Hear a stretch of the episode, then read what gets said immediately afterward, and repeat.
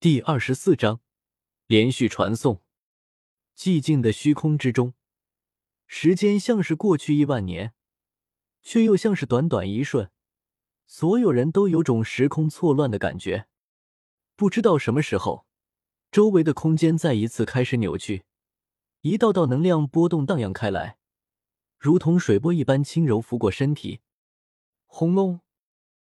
在一道巨响中，一片刺目的光芒骤然爆发而出，所有人都闭上了眼睛。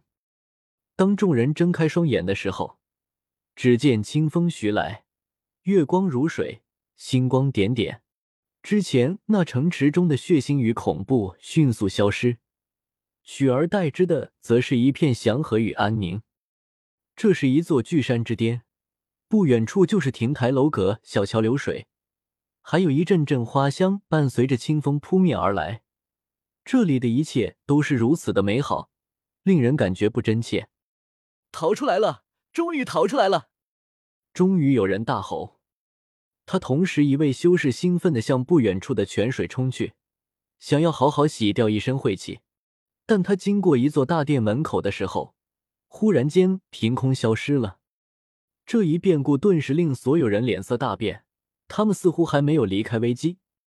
不仅如此，更有一位飞到天上的灵士也忽然间消失了，空中似乎也有着某种陷阱或是禁制，同样可怕。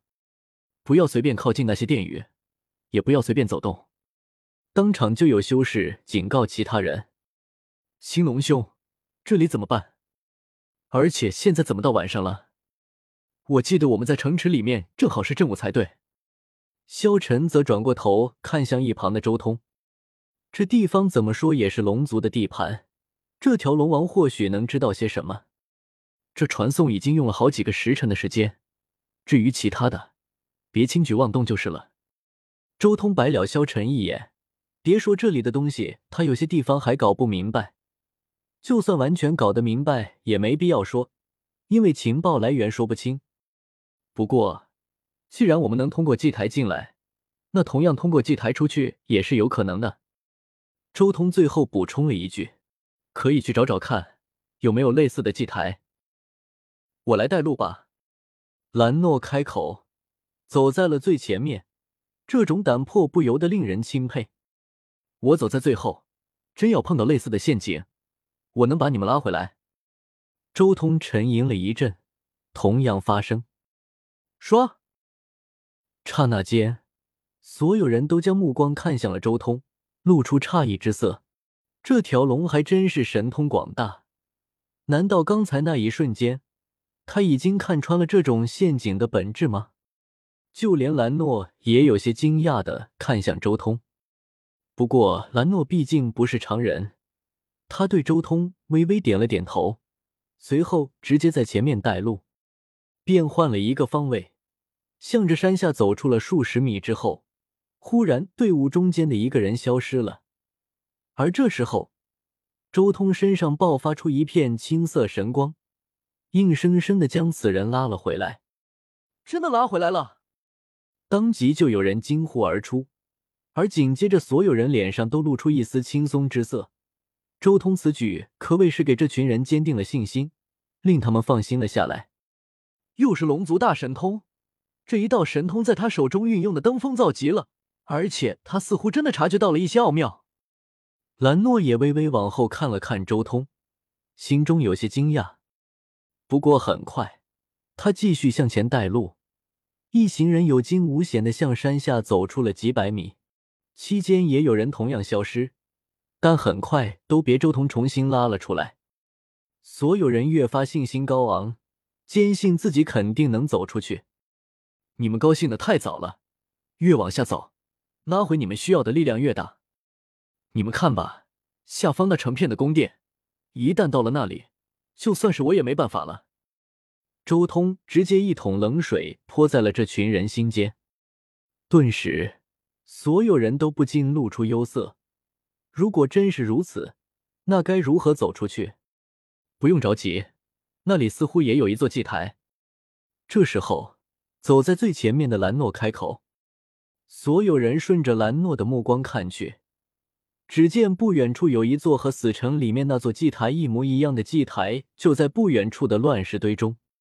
看到这一个祭坛，众人都呼了口气，总算又有一个不一样的选择了。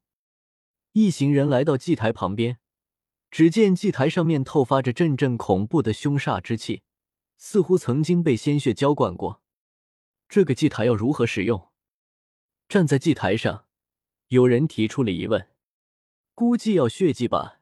萧晨看着祭台上干涸的血迹，有些迟疑地说道：“那好，我们每人都撒一点鲜血上去试试看。”有些修士直接割破手指，让自己的血液滴落在祭台上。很快，祭台上开始透发着阵阵血光，而一些观望的修士这时候也纷纷割破手指，让自己的鲜血滴落在祭台上。顿时，祭台上的血光越来越浓郁了。与此同时，天空中的星斗也射下了一道道的星光，向着这一座祭台聚拢。血光冲天而起，和天空中的星光互相交织融合，最后一切全部都被祭台吸收，化作了一片最为灿烂的光辉神霞。光芒越来越亮，最后神光冲霄，令众人睁不开眼睛。众人都知道又要开始传送了，这种感觉和之前从死城出来的时候一模一样。这个世界似乎在传送方面还不如遮天法的五色祭坛。再一次感受这种空间传送的阵法，周通很敏锐地察觉到了更多也更为本质的东西。他发现这种传送阵法不论是距离还是一些传送的舒适度都远不如遮天世界的五色祭坛，而且差距颇大。而造成这种差距的就是这阵法之中蕴含的一些纹路有问题。在周通暗暗推演的时候，众人再一次经历了一番空间穿梭，感觉和上一次差不多，都是剥离了众人的时间感和空间感。同时所有人都能看到虚空中好似有一道道光束如同流星般划过，在前进的过程中仿佛有无数星辰在闪耀，他们仿佛穿行在璀璨星空之下。时空彻底混乱，直至刺目的光芒再一次爆发而出，他们自这一片奇异的传送空间之中穿梭而出，这一切才终结。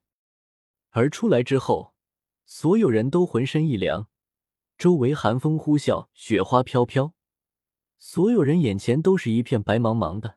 这一次他们出来之后，身处大雪山中。这是龙岛西侧的大雪山，